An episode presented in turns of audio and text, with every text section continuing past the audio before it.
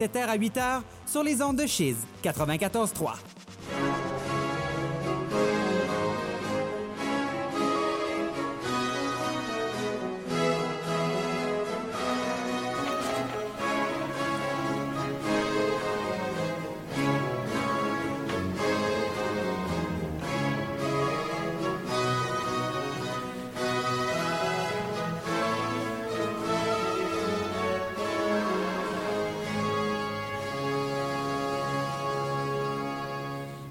Bonsoir à toutes et à tous et re-bienvenue encore une fois à 3600 secondes d'histoire sur les ondes de Chiz 94.3. Ici François Lafont et je suis accompagné de Rémi à la co-animation et à la console. Bonjour François, bonjour tout le monde. Et je suis également accompagné de Jimmy à la co-animation. Salut Jimmy. Bonjour François, ça va bien? Et donc, euh, le 22 juin prochain, ce sera donc les 75 ans de l'opération Barbarossa, euh, qui marque donc le début de l'invasion allemande contre l'Union soviétique durant la Deuxième Guerre mondiale. Et pour nous en parler, nous recevons Monsieur André Minot, qui est professeur à l'Université du Québec à Rimouski. Bonjour André. Bonjour. Alors, euh, sans plus tarder, nous partons maintenant en éphéméride avec Rémi. Ah bah oui, c'est moi. Euh, 27 avril 1848, c'est l'abolition, pour ainsi dire, définitive de l'esclavage par la Deuxième République française. Euh, vous allez dire, il y a un Français qui parle de la France. Oui, mais excusez. Euh, à l'époque, la France est une puissance coloniale, fait que ça domine quand même pas mal de monde, beaucoup d'îles dans les Antilles, dans les Amériques, en Afrique, dans les Indes, tout ailleurs comme, euh, comme l'Angleterre et d'autres puissances coloniales. Et euh, étonnamment, la France, c'est une une des dernières grandes puissances coloniales du milieu du 19e siècle à abolir l'esclavage. Ça avait pourtant été une des premières dès la Révolution française en 1793. La première République française avait aboli euh, l'esclavage pour de bon avant que discrètement Napoléon, alors consul de la République française, il n'était pas encore empereur, le rétablisse en 1802.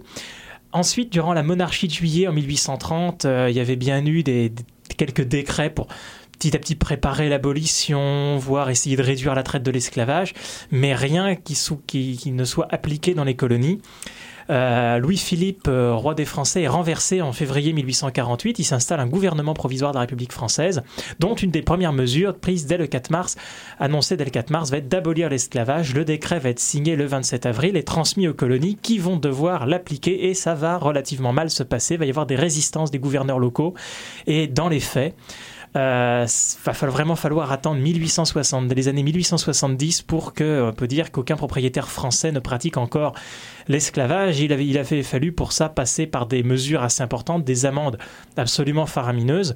Et pour les citoyens français qui étaient dans des pays qui pratiquaient encore l'esclavagisme, notamment les États-Unis avant la guerre de sécession, citoyens français en Louisiane, on avait même menacé de leur retirer la citoyenneté française. Donc ça avait été très compliqué, mais tout cela s'inscrit dans un mouvement généralisé d'abolition de l'esclavage, puisque, comme je disais, les grandes puissances coloniales avaient déjà montré la voie, les Anglais, les premiers, dès le, 18 dès le début des années 1830, et l'Espagne et le Portugal dans la décennie 1830 également. Merci beaucoup pour cette éphéméride euh, fort intéressante, Rémi. Alors, euh, on va partir tout de suite en pause musicale avec la chanson Lily Marlène. Il s'agit donc de la version de, du groupe Les Stentors dans leur album de 2013 intitulé Une histoire de France. Et on se retrouve donc tout de suite après pour euh, le contexte historique qui entoure l'opération Barbarossa.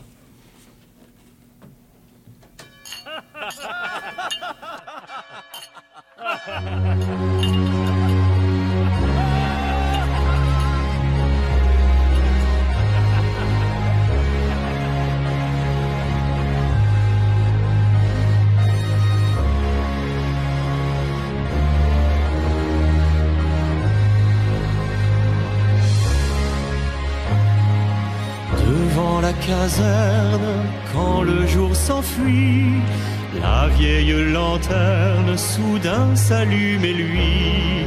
C'est dans ce coin-là que le soir, on s'attendait rempli d'espoir.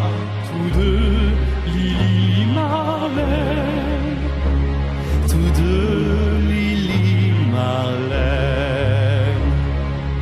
Et dans la nuit sombre, nos corps enlacés faisais qu'une ombre lorsque je t'embrassais. Nous échangions ingénument, jour contre jour, bien des serments. Tous deux, Lily Marley. Tous deux, Lily Marley. Le temps passe vite. Deux. Et là, on se quitte, voici le couvre-feu. Te souviens-tu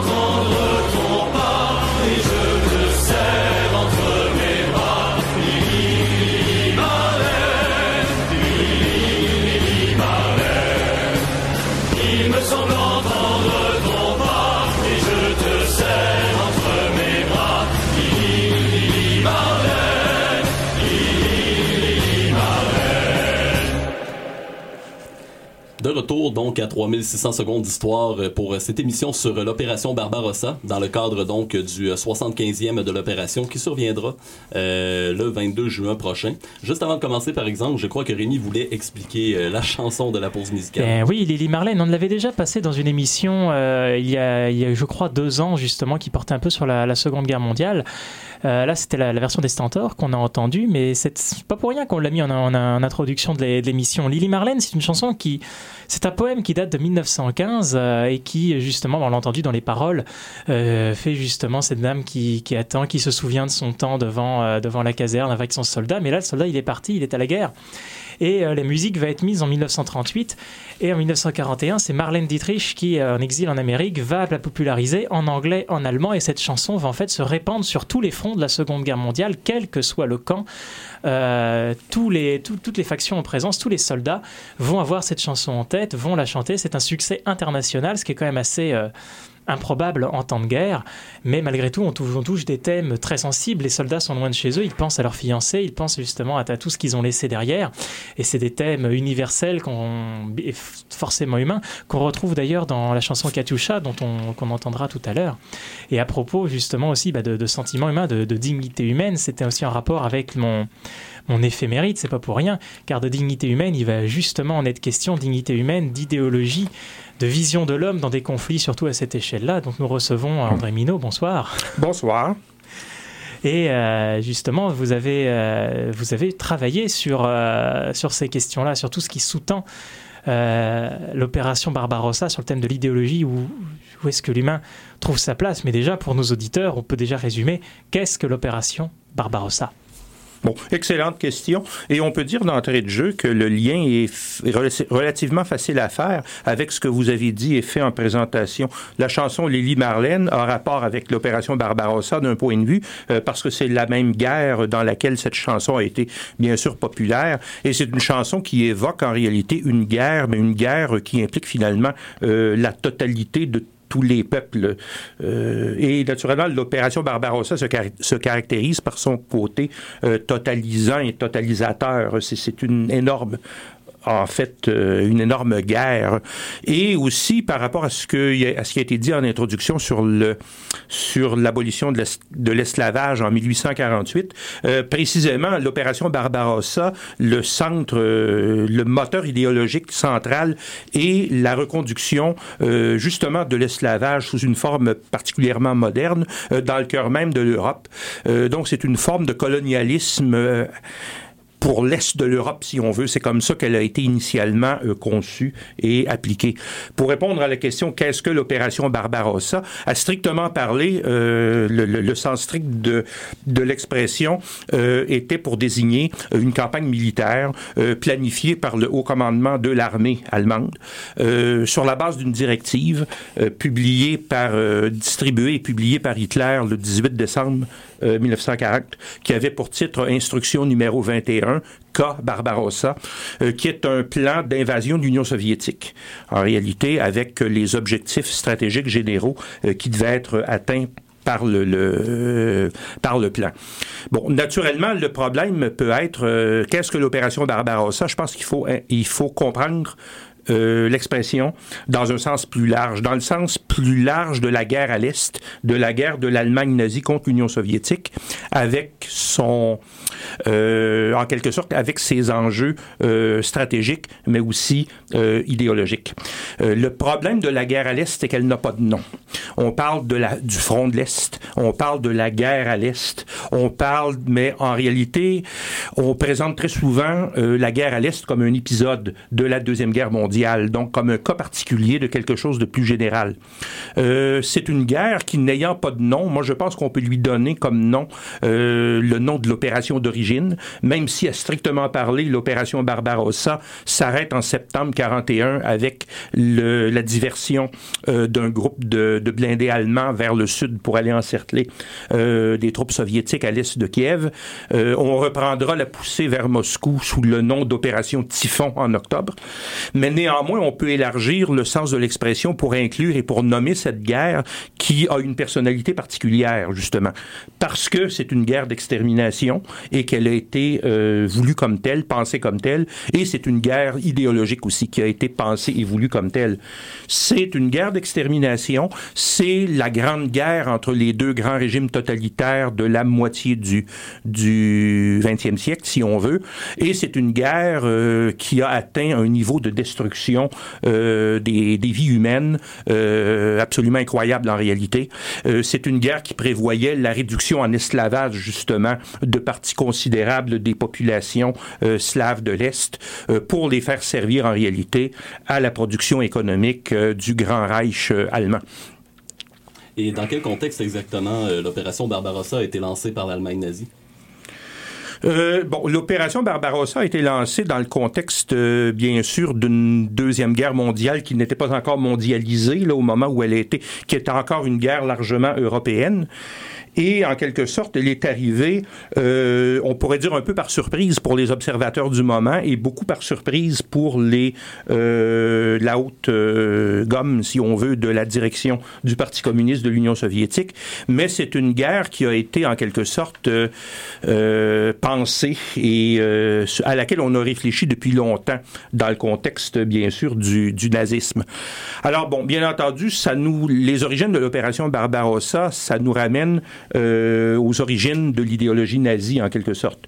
Alors, bien entendu, quand les nazis sont apparus en Allemagne au début des années 20, quand Hitler a réfléchi euh, à ce qu'il voulait dans sa période de détention à la forteresse de Landsberg suite au putsch raté de novembre 23 à Munich, euh, ce qui est arrivé, c'est que, en quelque sorte, dans ce contexte, Hitler, qui est un produit de la Première Guerre mondiale, voulait éviter la répétition des erreurs qui avaient été commises pendant, pendant la Première Guerre mondiale. Et Hitler, euh, pour éviter une répétition de ces erreurs, pensait que l'Allemagne n'avait pas intérêt à un conflit avec la Grande-Bretagne et n'avait pas intérêt à essayer de défier la Grande-Bretagne sur les mers et sous les tropiques aussi. Donc Hitler va développer l'idée que l'Allemagne a besoin d'espace vital. Euh, cela est d'autant plus vrai que le blocus naval britannique, d'après Hitler, a, a, privé quand même l'Allemagne de beaucoup de ressources. L'Allemagne n'a pas de colonies. et il est pour elle assez suicidaire de chercher à rivaliser la Grande-Bretagne pour avoir des colonies euh, quelque part en Afrique ou en Asie. Donc le monde des colonies de l'Allemagne, c'est le monde de l'Est de l'Europe, le monde de la Pologne, le monde de, la Russie. Euh, donc tout ce monde, le monde de l'Ukraine bien sûr, alors tout ce monde est à coloniser par l'Allemagne. Donc Hitler dans Mein Kampf va tout de suite développer l'idée que l'avenir de l'Allemagne réside dans une euh, hégémonie finalement sur l'est de qui impliquera tôt ou tard une guerre contre l'Union soviétique et pour laquelle il serait idéal d'avoir la neutralité de la Grande-Bretagne, ce qui ce qui serait euh, possible à partir du moment où on présentera les choses à la Grande-Bretagne euh, de la façon suivante. Bon, c'est qu'on ne va pas les menacer euh, en Afrique, en Asie et sur les mers. L'Allemagne n'a pas de vocation, disons, tropicale. Bon, maintenant, cela reste une idéologie en quelque sorte, c'est une vision du monde. Euh, il y a une différence entre les visions idéologiques du monde et les politiques concrètes, parce que pour mettre en application une idéologie, ça prend des moyens. Alors, tant qu'Hitler est en prison à Landsberg, il peut penser et réfléchir, mais il peut pas rien faire. Bon, dans les années 30 non plus, c'est qu'il faut construire une puissance militaire pour penser à une guerre euh, de cette envergure.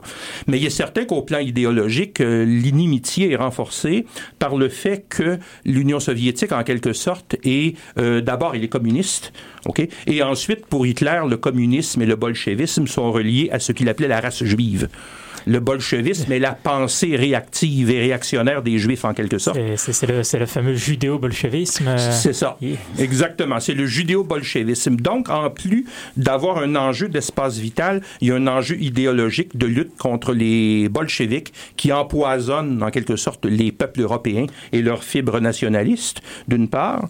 Et d'autre part, il y a naturellement euh, l'idée de la lutte, naturellement, contre les Juifs qui sont euh, le substrat biologique du bolchevisme. Alors, c'est là où on retrouve euh, naturellement Hitler avec euh, les mythes de la Première Guerre mondiale, les idées qui, qui ont suivi. Donc, l'idée que l'Allemagne aurait été victime d'un complot juif qui aurait créé cette guerre, qui aurait créé la perte de l'Allemagne dans cette guerre et dont il faudrait éviter euh, la répétition dans les guerres à venir. Alors, euh, ça, c'est donc la base, en quelque sorte, là. Puis ça, ça haine du bolchevisme aussi, qui peut peut-être s'expliquer par le fait qu'en rentrant de la Première Guerre mondiale, a lui-même été témoin bah, des, des, des, ce qui restait de la révolution spartakiste, justement, euh, des, tentatives d'instauration d'un régime socialiste, en fait, en Allemagne, qui ont juste suivi la, Première Guerre mondiale. Et, euh, et qui ont participé au mythe du coup de poignard euh, dans le dos du peuple de l'armée allemande vainqueur sur le front, mais battu de l'intérieur, en fait, ce qui est complètement un mythe, mais c'est vraiment toute, une construction idéologique, en fait. C'est ça. C'est complètement un mythe, bien sûr, parce que le, le, le, mythe du coup de poignard dans le dos est bien sûr un mythe. Sauf que le problème en, en politique, euh, c'est que ce n'est pas tant, le, comment dire, la force des idées ne tient pas tant à leur capacité de décrire la réalité qu'à leur capacité de mobiliser les gens. Alors, beaucoup de gens en Allemagne ont cru au, au, au, au mythe du, du, coup de poignard dans le dos. Et bien sûr, Hitler a vécu les, les tentatives de révolution euh, communiste en Allemagne. Il y en a eu deux à Munich, d'ailleurs, tout de suite après. Il y a eu les, les, Spartakistes à Berlin. Alors, tout ça, ça fait partie, bien sûr, du contexte. Dans les années 30, bien entendu, il est clair que pour des raisons idéologiques, l'Union soviétique est et va être l'ennemi numéro un de, l'Allemagne. Mais à travers les années 30, Hitler essaie de remonter, en quelque sorte, euh, la puissance de l'Allemagne, reconstruire les forces armées, et il est plus directement confronté aux Britanniques et aux Français pour dans ce genre d'approche, en quelque sorte. Ce qui veut dire que rapidement, l'Union soviétique comprend qu'Hitler va être, euh, que les fascistes, en quelque sorte, sont les, parmi les capitalistes, si on veut, d'Europe, sont les plus dangereux et les plus agressifs contre le socialisme en un seul pays que Staline veut construire et, protéger. Alors, ce qui arrive maintenant, c'est que dans ce contexte-là, euh, il y a le petit détour du fameux pacte de euh, Ribbentrop-Molotov de août 39, alors où on peut se demander, oui, mais après tout, s'ils s'entendent entre eux, pourquoi est-ce que euh, pourquoi est-ce qu'il n'y aurait pas la paix? Euh, Bon, c'est que naturellement, le pacte Molotov-Ribbentrop est une euh, manœuvre temporaire qui satisfait naturellement les intérêts des, des, deux parties qui sont, qui sont en cause. En fait, on a parlé beaucoup de l'idéologie, le côté militaire, le côté économique. Mais qu'en était-il des Juifs réellement? L'Union soviétique avait-elle l'intention de protéger sa communauté juive ou elle pensait la laisser aller? Qu'est-ce que... Bon, l'Union soviétique a pas, avait pas vraiment l'intention de protéger qui que ce soit. C'était pas vraiment leur, euh, leur préoccupation, en quelque sorte. Ils voulaient protéger le socialisme en un seul pays. Ils voulaient protéger, naturellement, la vision qu'avait le Parti communiste de l'Union soviétique du socialisme en un seul pays. Et à travers les luttes de pouvoir qui ont eu lieu dans le parti dans les années 30, en particulier en 1934, le congrès du parti, l'assassinat de Sergei Kirov et ainsi de suite, tout ça a fini par faire que le point de vue de Staline sur cette question-là est devenu, euh, disons, comme assez indiscutable à, partir du moment où plus on avançait dans, dans le temps. Euh, le problème de l'Union soviétique était de protéger le socialisme en un seul pays, pas de protéger les Juifs comme tels. Puis les Juifs comme tels, dans les années 30, euh, en Allemagne, on disait beaucoup de choses. On les a exclus de la citoyenneté, on les a... Il y a eu les lois de Nuremberg et ainsi de suite, mais personne ne menaçait directement de, de les tuer à cette époque-là. Et même si ça avait été le cas, ça n'aurait pas ému beaucoup Staline, probablement. Oui, parce que Staline, déjà dans les années 30, n'avait pas un énorme respect pour, les êtres humains puis pour les, les, camps de concentration, mais ça, ça, on y reviendra un petit peu plus tard. Mais vous avez évoqué déjà hum, tantôt quelque chose qui peut aussi être mis en exergue, quelle était vraiment, dans l'esprit d'Hitler puis des nazis, la place des Slaves propos justement de l'humanité, parce qu'il y a cette affaire-là, vous avez parlé de colonisation, mais pour colonisation, c'est un mot de sens, y compris euh, bah, chez nous en Amérique. C'est-à-dire, euh, ils allaient vraiment coloniser en marchant sur les peuples qui étaient, qui étaient là, donc les Slaves. Mais pourquoi? Bon, ça, il y a les théories raciales derrière l'idéologie nazie qui sont autour de ça, bien entendu. Alors, on a déjà parlé du rapport entre bolchevisme et race juive, entre, entre guillemets, si on veut. Donc, les juifs représentent pour les nazis euh, la pire des races d'un point de vue. Euh, bon, il y a des débats à l'intérieur même du nazisme, à savoir est-ce que les juifs sont vraiment une race. Euh, d'une manière ou d'une autre, c'est la pire des entités que l'on peut qualifier de, de raciale, euh, parce qu'elle représente en quelque sorte la condition même de la dégénérescence de tous les peuples. Euh, les Juifs sont comme un bacille qui s'intègre dans les peuples euh, de, de, bon caractère et de bonne nature pour les polluer de l'intérieur par le biais des, mariages mixtes et pour en diminuer et en détruire le potentiel vital, l'énergie créative, les facultés d'esprit, etc., etc. Bon, alors naturellement, les races euh, doivent être vues ou sont vues par les nazis en quelque sorte comme étant hiérarchisées de bien des Il y a différents débats sur ce qu'étaient les races et ce qu'elles impliquaient à l'intérieur même de l'Allemagne nazie. Il y a plusieurs penseurs. Il y a des scientifiques de renom, des généticiens qui ont été impliqués dans ce genre de définition, mais il y a aussi des pamphlétaires, euh, producteurs de journaux à sensation aussi qui s'y sont risqués. Euh, on peut penser à Der Stürmer et à Julius Streicher qui publiaient euh, ce journal et ainsi de suite. Il y a donc toutes sortes de possibilités. Mais dans ce contexte-là, il est clair que les Slaves en général constituent une race inférieure et les Slaves, pour les, nazis, ce sont les Russes, les Ukrainiens, bien sûr les Polonais. Et si ce sont des races inférieures, c'est parce qu'ils ont été euh, le produit de mélanges raciaux à partir de peuples asiatiques inférieurs euh, depuis les invasions euh, mongoles du 13e siècle. Donc, pénétration des Mongols en Russie par la steppe, mélange ratio, de telle sorte que les, euh, les Asiatiques ont en quelque sorte euh, dégradé euh, le corps et les gènes, si on veut, des Russes, en quelque sorte, ce qui a rendu leur esprit euh, plus faible, euh, ce qui en a fait une proie facile pour les Juifs et leur propagande bolchevique et ainsi de suite. Donc, l'idée des Slaves, les Slaves pour les nazis, ce sont des peuples que, pour lesquels il n'y avait pas de projet d'extermination comme tel, ça c'est sûr, mais il y avait le projet de les employer comme main-d'œuvre plus ou moins slave, euh, et il était jugé désirable que les taux de mortalité soient élevés dans ces populations-là. Merci beaucoup, Monsieur Minot, euh, pour cette belle introduction donc du contexte historique qui entoure l'opération Barbarossa. On va aller tout de suite en pause musicale avec une chanson euh, tout à fait de circonstance en fait qui euh, donc met en scène justement la guerre entre l'Union soviétique et l'Allemagne nazie. Il s'agit de la chanson Panzerkampf du groupe Sabaton dans l'album The Art of War de 2008.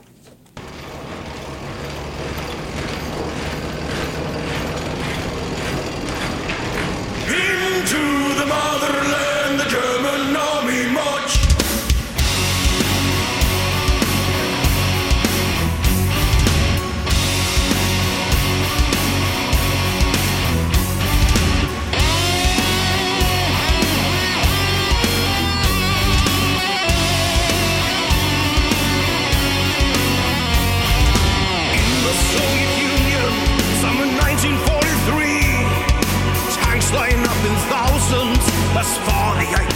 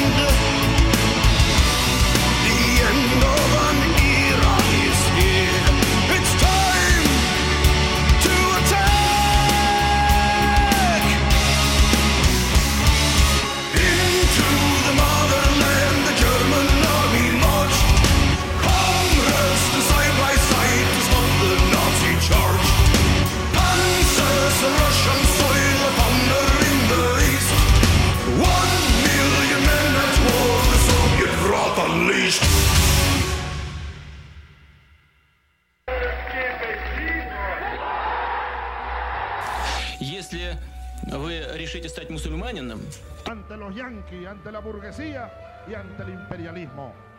I take pride in the word Ich bin ein Berliner.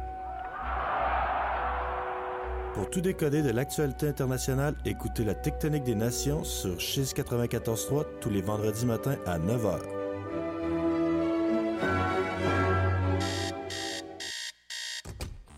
Ton cadran n'a pas sonné? Ton autobus est en retard? Tu peux compter sur Chiz pour être fidèle au rendez-vous. Tous les matins, la descente du lit te livre ta dose d'actualité quotidienne. Réveille-toi avec une équipe dynamique et différente chaque jour de la semaine qui te dit tout ce que tu dois savoir pour bien débuter la journée. Ne manquez pas la descente du lit du lundi au vendredi de 7h à 8h sur les ondes de Chiz 94.3. Questions, commentaires, demandes spéciales, compose le 88 656 2215 ou écris-nous à studio@chiz.ca pour nous rejoindre. Chiz 94.3, ta radio. radio. De la pluie va s'abattre dans les 15 prochaines secondes sur la région de Québec. Temps d'austérité, le Québec cesse de produire des... Il n'y a aucune chance de gagner une roulette de. Change de face et Don Chiz dans sa campagne de socio-financement La Ruche Université Laval. Avec un studio mobile, Chiz va diffuser plus de spectacles en direct, couvrir plus de festivals, parler plus de toi, de tes projets et de tes artistes préférés. Pour nous soutenir, va sur laruchequebec.com, trouve notre campagne Chiz Studio Mobile et fais un petit don. Plein de récompenses à découvrir. Ici Marie-Antoinette, épouse de Louis XVI et reine de France. Vous écoutez 3600 secondes d'histoire sur les ondes de Chiz 94,3 FM. Alors, Marie-Antoinette qui euh, nous accueille pour ce retour à 3600 secondes d'histoire pour cette émission sur euh, l'opération Barbarossa en compagnie d'André Minot. Alors, André Minot est professeur en philosophie morale et en histoire à l'Université du Québec à Rimouski depuis 1992. Spécialisé en histoire des idéologies contemporaines, il travaille sur diverses problématiques autour du nazisme. Il a publié notamment deux ouvrages intitulés euh, Operation Barbarossa, Ideology and Ethics Against Human Dig- Dignity et SS Thinking and the Holocaust. Donc, euh, rebonjour, euh, Monsieur Minot. Bonjour. Alors, pour ce deuxième bloc, on va aborder un peu plus euh, donc l'opération Barbarossa en elle-même sur tous ses aspects militaires. Alors, de combien de soldats exactement disposaient euh, l'Allemagne nazie et l'Union soviétique au début de l'opération? Euh, on parle de forces armées formidables qui ont été mis en ligne, en première ligne, euh, quelque chose qui ne s'était jamais vu dans l'histoire. Euh, c'est la plus grande opération militaire que l'histoire ait connue, en fait encore jusqu'à aujourd'hui. On parle de 3 millions 200 000 hommes de, des, forces armées allemandes qui étaient en première ligne, euh, 3300 chars ou à peu près, et près de, près de 2000 avions.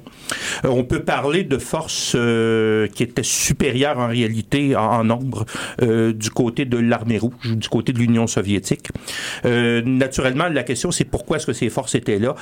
Quand la guerre a commencé le 22 juin euh, 41, entre 3h et 3h30 du matin, c'est le front au complet qui s'est allumé, qui s'est embrasé euh, à partir du nord de la Carélie jusqu'à la mer Noire. Donc vous pouvez imaginer que c'est sur un continent au complet. Ça fait, Alors, quelques, ça fait quelques milliers de kilomètres, cette affaire-là? C'est ça. Donc, c'est une, euh, c'est c'est une opération vraiment formidable euh, dans le, le- de, par son ampleur.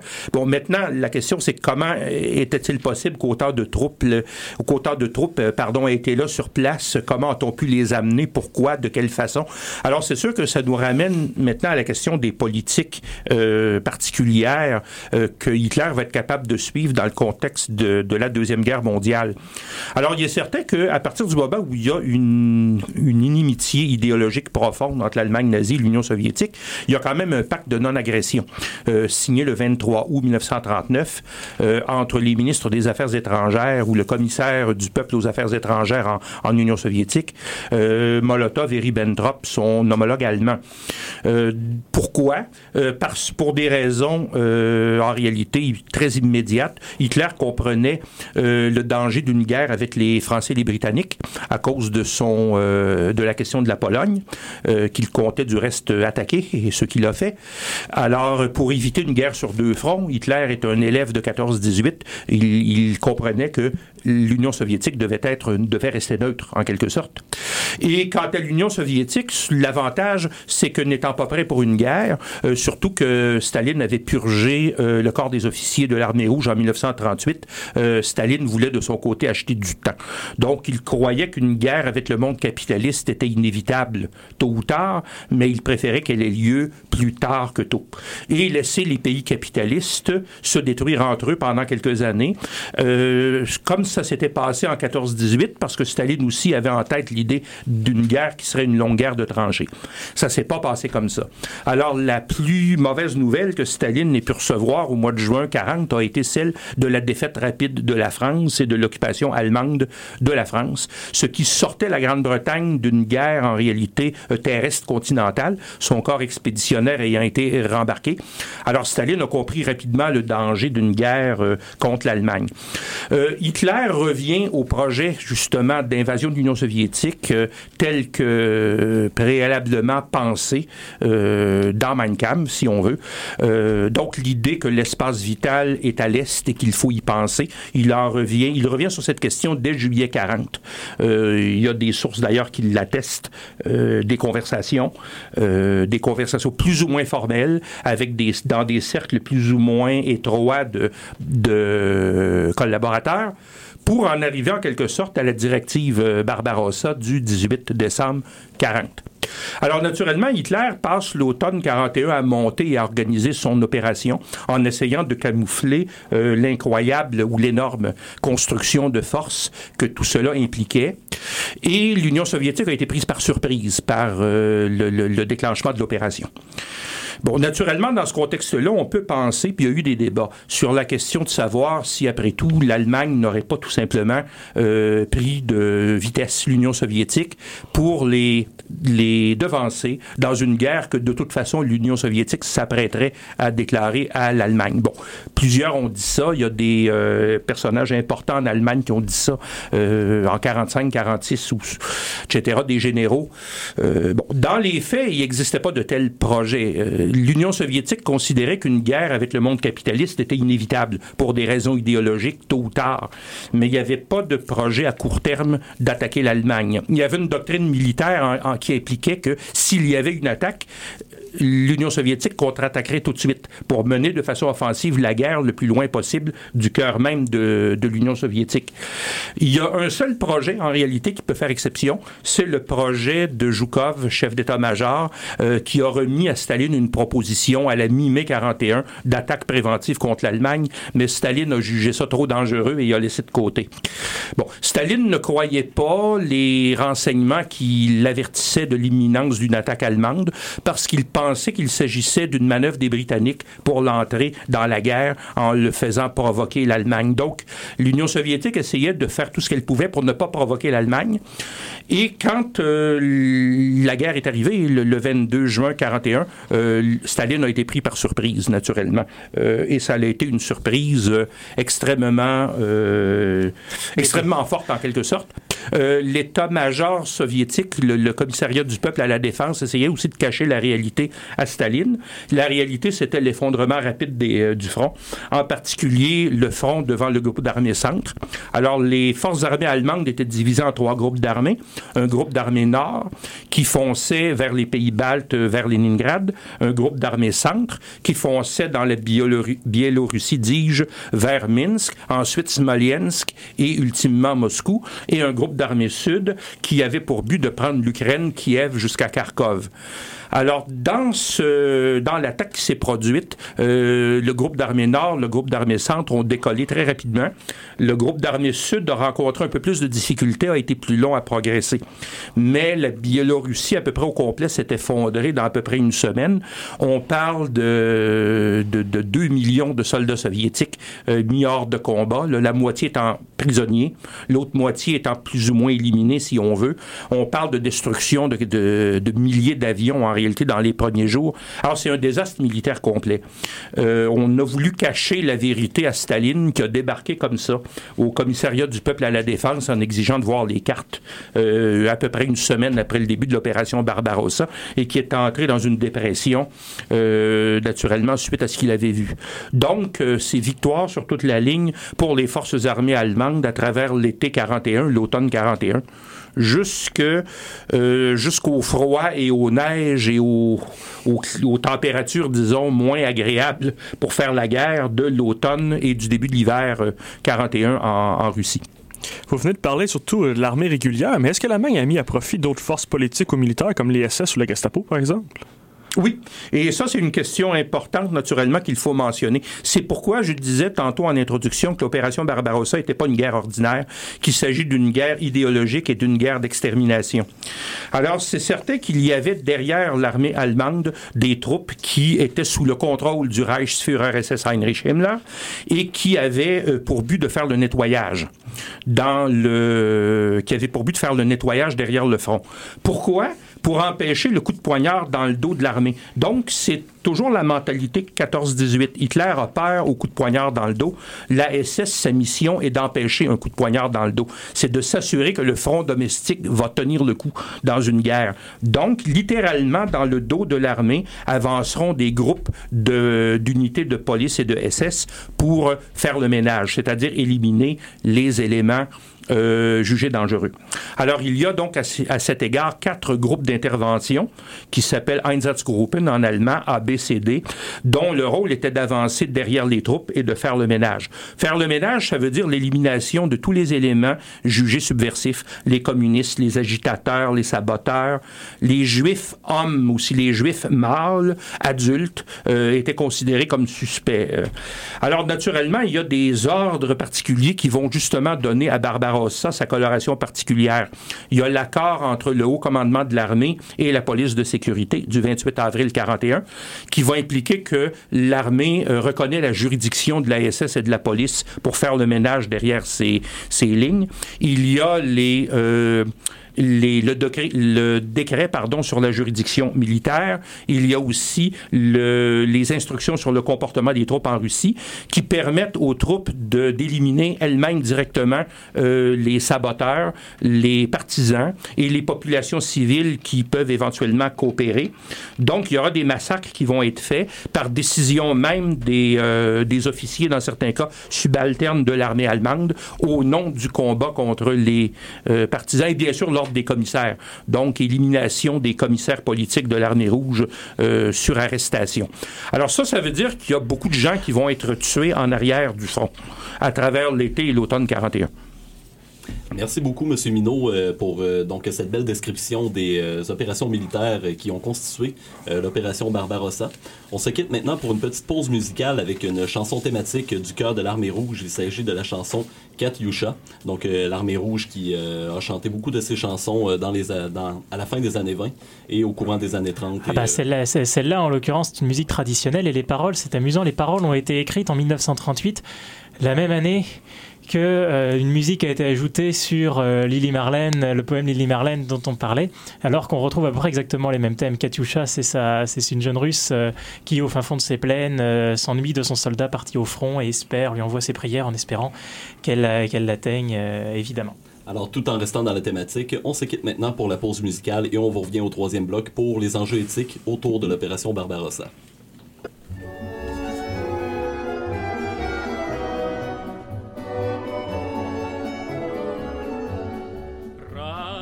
Расцветали яблони и груши, поплыли туманы над рекой. Выходила на берег Катюша, на высокий берег, на крутой.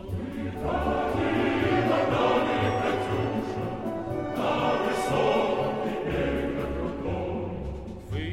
Выходила, песню заводила Про степного сизого горла Про того, которого любила Про того, чьи письма берегла. Про того, которого любила Про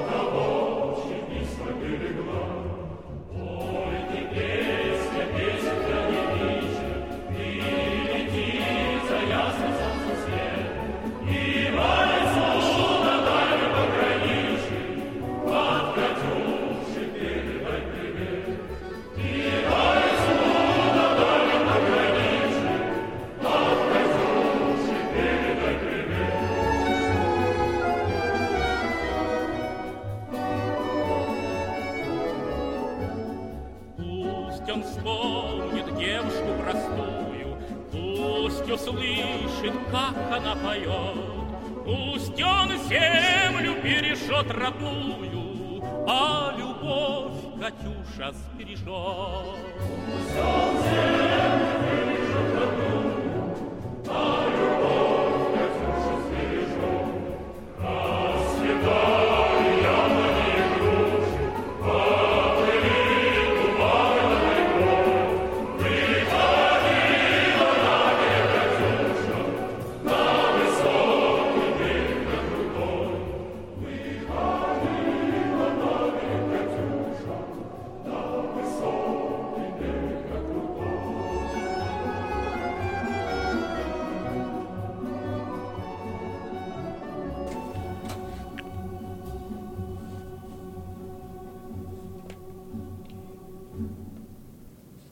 retour à 3600 secondes d'histoire pour cette émission sur l'opération Barbarossa en compagnie de Monsieur André Minot. Alors, euh, maintenant qu'on a parlé justement du contexte historique entourant l'opération Barbarossa, euh, de l'opération militaire elle-même, évidemment, il y a eu une finalité euh, donc à l'opération Barbarossa et l'Allemagne s'attendait visiblement de victoire euh, rapide et dévastatrice, mais l'Union soviétique a finalement réussi à organiser sa riposte. Alors, comment justement la riposte de l'Union soviétique euh, s'est déroulée? Bon, naturellement, ce qui s'est produit pour l'Union soviétique, c'est que Staline a essayé de gagner euh, du temps en perdant de l'espace. De l'espace, il en avait. OK, le temps, naturellement, euh, tout dépendait, le succès de l'opération dépendait du temps en réalité. Le plan Barbarossa prévoyait une campagne de 17 semaines euh, qui devait être terminée naturellement avant le début de l'hiver 41-42. Et euh, ce plan, naturellement, dépendait pour son succès de sa rapidité.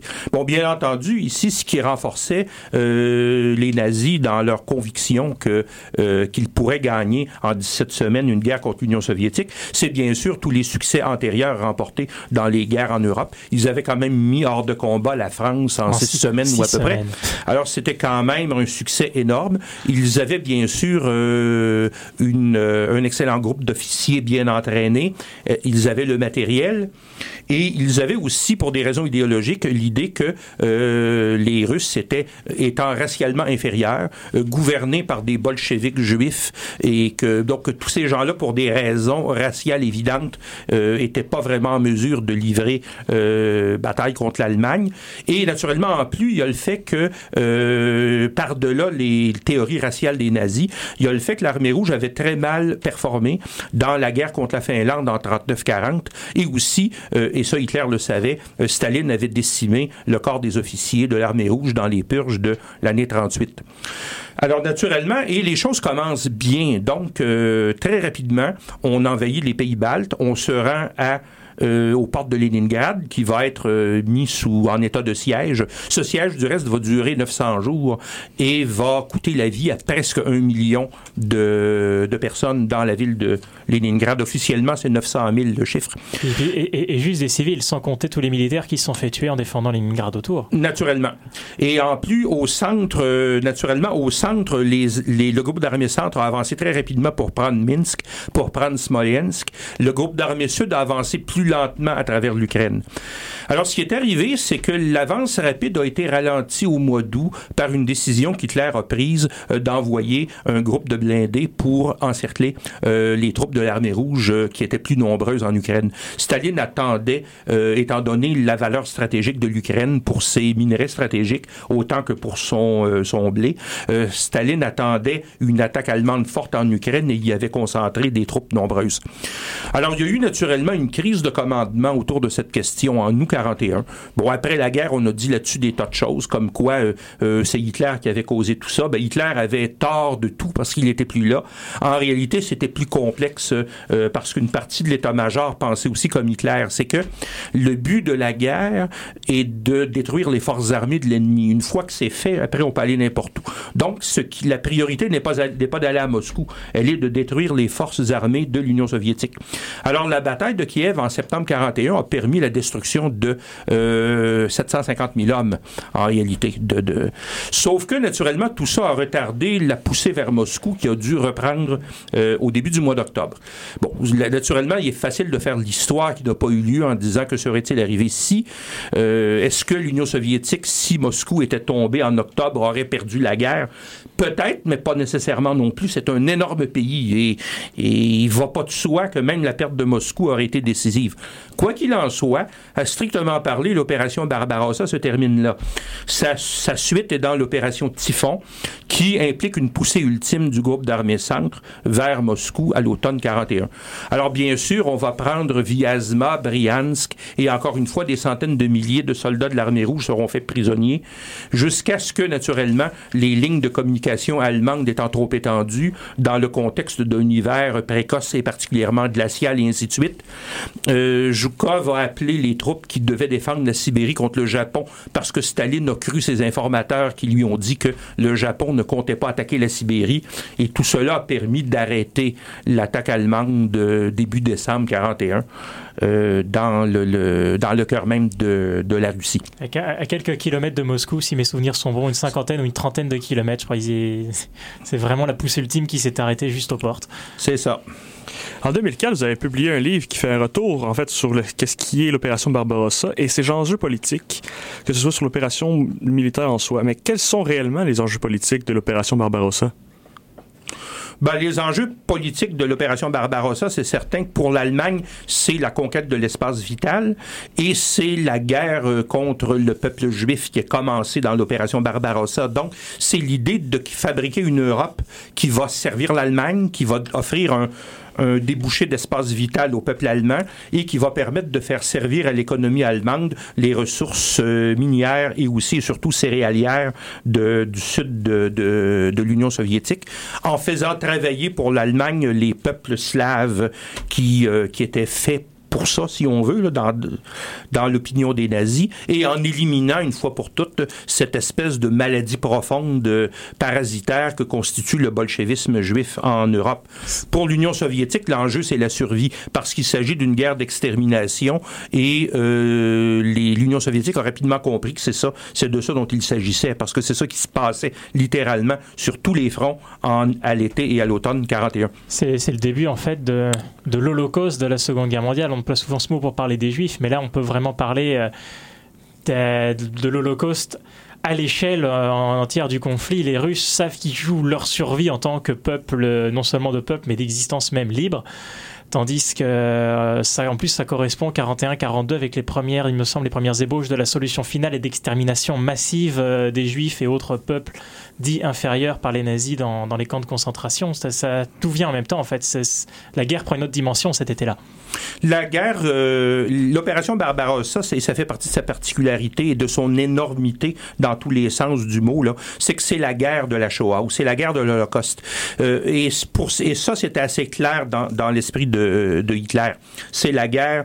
C'est la guerre en réalité contre le peuple juif. Pour Hitler, le peuple juif avait été responsable de la Première Guerre mondiale et de l'échec de l'Allemagne dans cette guerre. Bon, alors c'est entendu que Hitler a pas, il n'y a pas de projet précis pour tuer les Juifs en Allemagne en 1939, même pas en 1940 là. Mais il y a quand même des allusions. Hein? Hitler fait sa prophétie au Reichstag le 30 janvier 39 en disant que si les Juifs réussissent à, à projeter l'Europe encore une fois dans une guerre, le résultat ça va être l'extermination de la race juive en Europe. Euh, en 1941, il est certain que c'est un problème dont débattent les historiens. Est-ce qu'il y a eu une décision prise de solution finale de la question juive? En fait, pas directement pour dire qu'on décide une fois pour toutes que les choses vont se produire comme ça, mais il y a une série de décisions qui vont étendre le génocide en réalité à travers l'année 41 et à travers un certain nombre de mesures.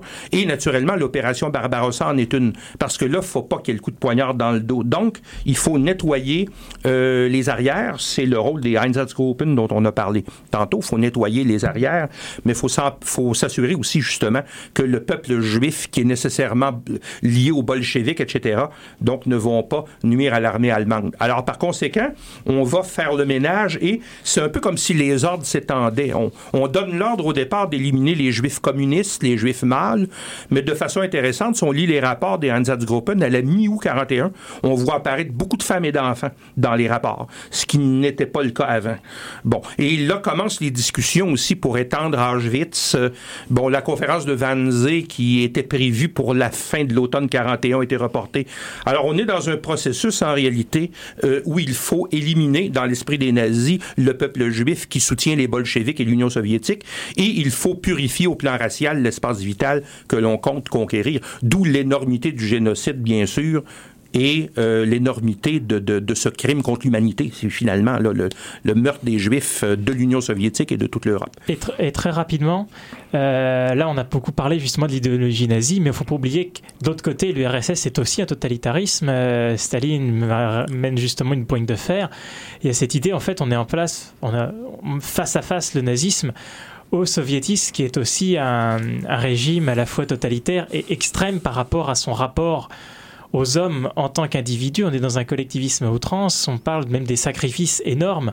On parle, je vous disais, des centaines de milliers de prisonniers, des centaines de milliers de morts, des gens qui sont littéralement sacrifiés. Donc, faut, faut pas oublier que justement quelle est la position des soviétiques comme ça très rapidement.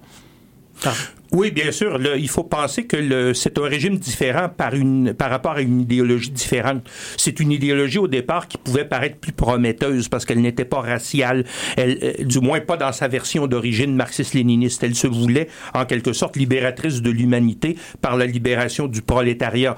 Mais dans les faits, on a tué et massacré des, les gens par millions en Union soviétique. Il y a eu la guerre civile, il y a eu la collectivisation de l'agriculture, les famines euh, d'Ukraine, du Kazakhstan et, et d'ailleurs. Donc l'Union soviétique a déchaîné une épouvantable violence contre ses propres ressortissants, indépendamment des nazis et avant les nazis.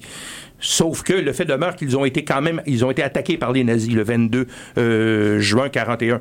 Alors, euh, donc ça, il y a quand même à cet égard une différence. Mais il faut éviter de tomber dans les pièges de justifier l'un par l'autre. Dire, par exemple, finalement, comme certains l'ont fait pour justifier ensuite l'Allemagne, ben, finalement, les Soviétiques étaient pires que nous. Ils ont tué les gens avant nous, bon, etc. D'un point de vue éthique, on peut pas vraiment tenir ce genre de, je veux dire, ce genre de propos de, je pense, de justifier l'un par le fait que le mal de l'autre a été plus grand ou antérieur. Donc c'est ce qui va, c'est ce qui va conclure notre émission. Euh, merci beaucoup, euh, Monsieur Minot, pour tout cet éclairage, cette approche idéologique euh, de, l'opération Barbarossa. On vous retrouve 3600 secondes d'histoire bah, la semaine prochaine. Et quant à nous, bah, on se quitte avec Normandie Niemen, une chanson originellement russe, traduite pour l'occasion en français. Euh, qui salue, elle a été écrite dans les, euh, dans années, fin des années 1940, qui, est un salut de la part de leurs camarades russes aux pilotes français de l'escadrille Normandie-Niemen, euh, qui avait été envoyé par le général de Gaulle en 1942 pour combattre en Russie, euh, sur des avions russes, les Allemands.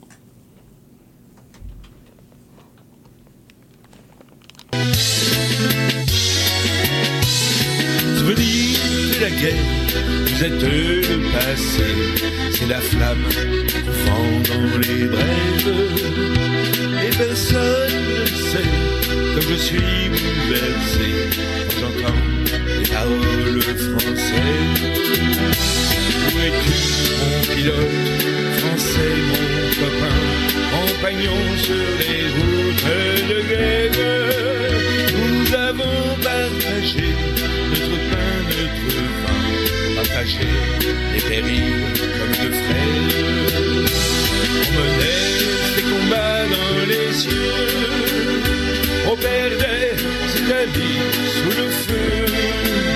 Et celui qui survit s'en souvient en parlant dans son cœur des copains.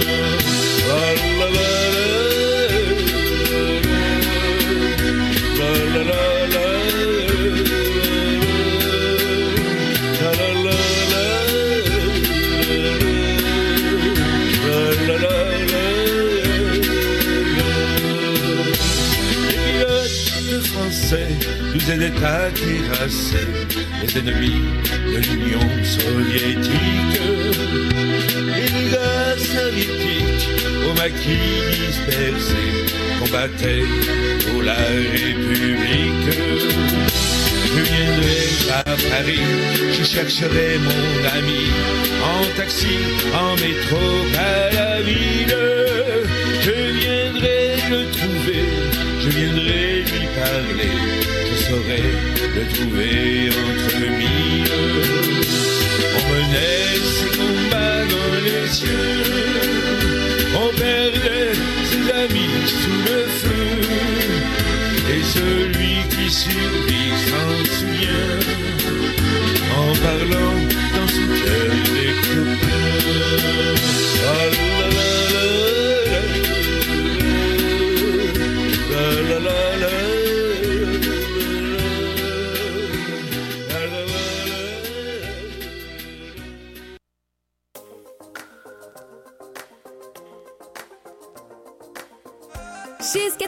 94.3, Impact Campus, le Café Foualier et la microbrasserie Farnham sont fiers de vous présenter la Micro, une bière blanche et légère aux arômes fruités qui sera bien accompagner vos pauses et vos soirées. La Micro, disponible exclusivement au Café Foualier dans le pavillon des jardins de l'Université Laval.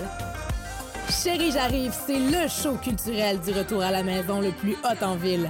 Avec une brochette de chroniqueurs originaux et pertinents qui vous parlent de musique, de théâtre, de danse, d'histoire, de littérature, avec moi-même, Émilie Rio à la barre de l'émission, pas question de s'ennuyer une seule seconde.